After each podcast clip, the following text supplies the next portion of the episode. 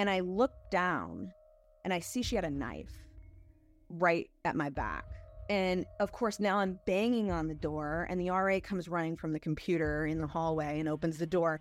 And I sprinted three stairs at a time up to my room.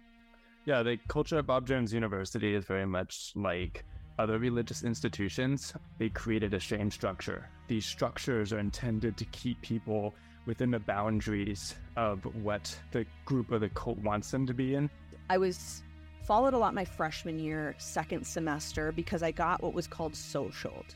The RA, the resident assistant on my hall, would follow me around from classes.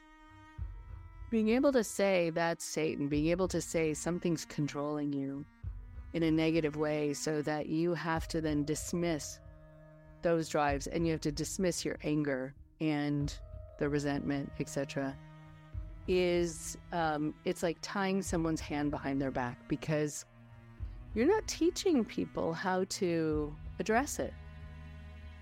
Surviving Bob Jones University of Christian Cults is a thought provoking podcast series that delves deeply into the history of Bob Jones University, the psychology of fundamentalism, the criteria for cults, and survivors' experiences the series is premiering August 23rd, 2023.